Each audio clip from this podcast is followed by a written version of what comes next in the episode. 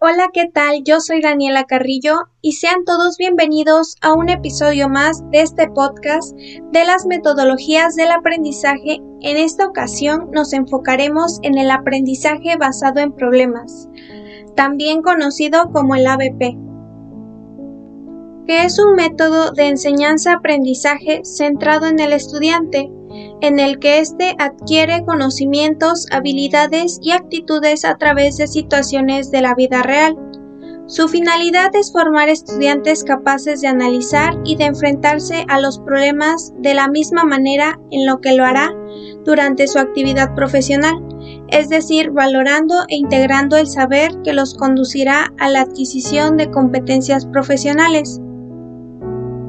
Una de las características más innovadoras del ABP es el uso de problemas como punto de partida para la adquisición de conocimientos nuevos y la concepción del estudiante como protagonista en la gestión de su aprendizaje. En un aprendizaje basado en problemas, se pretende que el estudiante construya su conocimiento sobre las bases de problemas y situaciones de la vida real, que además lo haga con el mismo proceso de razonamiento que utilizará cuando sea profesional. Mientras que tradicionalmente primero se expone la información y posteriormente se intenta aplicarla en la resolución de un problema, en el ABP primero se presenta el problema, luego se identifican las necesidades del aprendizaje y se busca la información necesaria y finalmente se vuelve al problema. En el proceso de enseñar a aprender intervienen una amplia gama de funciones, entre otras cerebrales motoras, cognitivas, memorísticas, lingüísticas y prácticas. La asociación e interacción de estas funciones es lo que nos permite llegar al nivel conceptual, nivel que posibilita la abstracción, los razonamientos y los juicios, es a través de construcciones individuales como cada uno va realizando su propio edificio intelectual. La investigación de los problemas concretos crea un terreno propicio para dicha interacción. Esto nos señala que la meta primaria en la enseñanza basada en problemas es favorecer el razonamiento y las habilidades para la solución de problemas, con lo cual seguramente el resultado será una ampliación en la adquisición, retención y uso de los conocimientos. El aprendizaje basado en problemas tiene sus orígenes en Canadá en la década de los 60 y una década más tarde aparece en Europa. El objetivo era mejorar la calidad de la educación médica, cambiando la orientación de un currículo basado en la colección de temas y exposiciones por otra parte del profesor, por otro más integrado, que estuviera organizado según los problemas de la vida real, que en definitiva esto es donde influyen las diferentes áreas de conocimiento que se ponen en juego. A través del tiempo, este método se ha ido configurando con la manera de hacer docencia que promueve en los estudiantes tres aspectos básicos, la gestión del conocimiento, la práctica reflexiva y la adaptación a los cambios. Con la gestión del conocimiento se busca que el estudiante adquiera las estrategias y las técnicas que le permitan aprender por sí mismo. Esto implica la toma de conciencia y la asimilación, la reflexión y la interiorización del conocimiento para que finalmente pueda valorar y profundizar a partir de una opción personal. Este proceso permite responsabilizarse de los hechos, desarrollar una actitud crítica y poner en práctica la capacidad de tomar decisiones durante el proceso de aprender a aprender. Por último, pero no por eso menos importante, la práctica reflexiva permite razonar sobre problemas singulares, inciertos y complejos. Estos incluyen que los principales rasgos de la práctica reflexiva están en el aprender haciendo, en la teorización antes que en la enseñanza y en el diálogo entre el tutor y el estudiante sobre la mutua reflexión en la acción.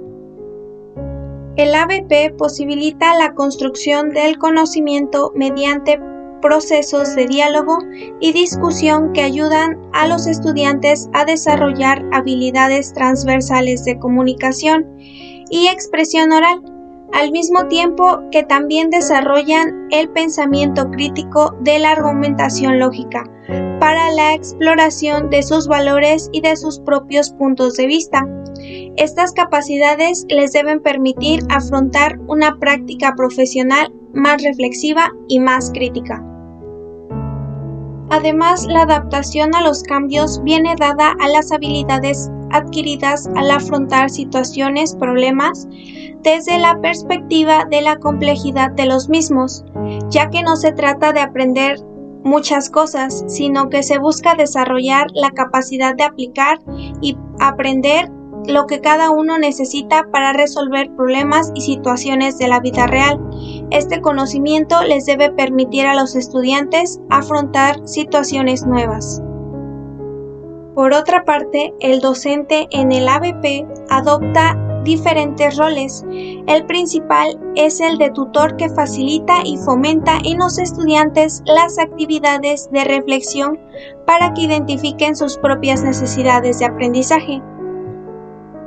Cabe aclarar que el papel del tutor no es el de el docente experto en la temática de la situación problema, sino eh, que su principal función es ayudar a pensar críticamente sobre los temas que se están discutiendo y de ser a la vez un catalizador de la investigación y del descubrimiento. Es evidente que el tutor debe poseer un conocimiento de los objetivos de aprendizaje y un dominio de las técnicas y estrategias necesarias para desarrollar el proceso. Las características que requiere un docente en el ABP son una actitud positiva respecto al método, es decir, estar convencido de que es una estrategia de aprendizaje viable y aplicable además de estar formado y capacitado para aplicar el método, es decir, poseer las habilidades, actitudes, valores y conocimientos necesarios para la propuesta en marcha del ABP.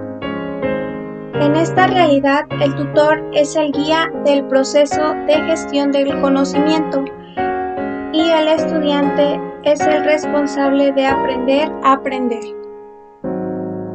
Es posible que no todos los estudiantes posean las capacidades y las habilidades necesarias para obtener los resultados deseados a la hora de poner en práctica este método. Por lo tanto, la formación como la motivación del tutor se convierten en las herramientas fundamentales para poner en práctica con éxito el método ABT. El entusiasmo del docente influye positivamente en los estudiantes a la hora de lograr los objetivos planificados. El docente es el elemento central dentro de un proceso sistemático que será lento pero posible y que tendrá como resultado el cambio, tanto la concepción del aprendizaje como la actitud frente al mismo. Lo importante es que valore las bondades del ABP y que intente modificar su actitud de receptor pasivo de la enseñanza aceptando cambios tendentes a asumir la responsabilidad de su propio aprendizaje y dejar que el tutor le oriente en la adquisición del conocimiento. También a desarrollar habilidades de trabajo en grupo, así como las habilidades comunicativas y capacidad de análisis, síntesis e investigación. Este método promueve el desarrollo del pensamiento crítico y creativo, la adquisición de habilidades interpersonales y el trabajo de colaboración. En definitiva, el estudiante aprende a aprender. Bueno, esto ha sido todo por el día de hoy. esperando que este episodio haya sido de su agrado. Un saludo y nos vemos en un próximo episodio de este podcast de las metodologías del aprendizaje.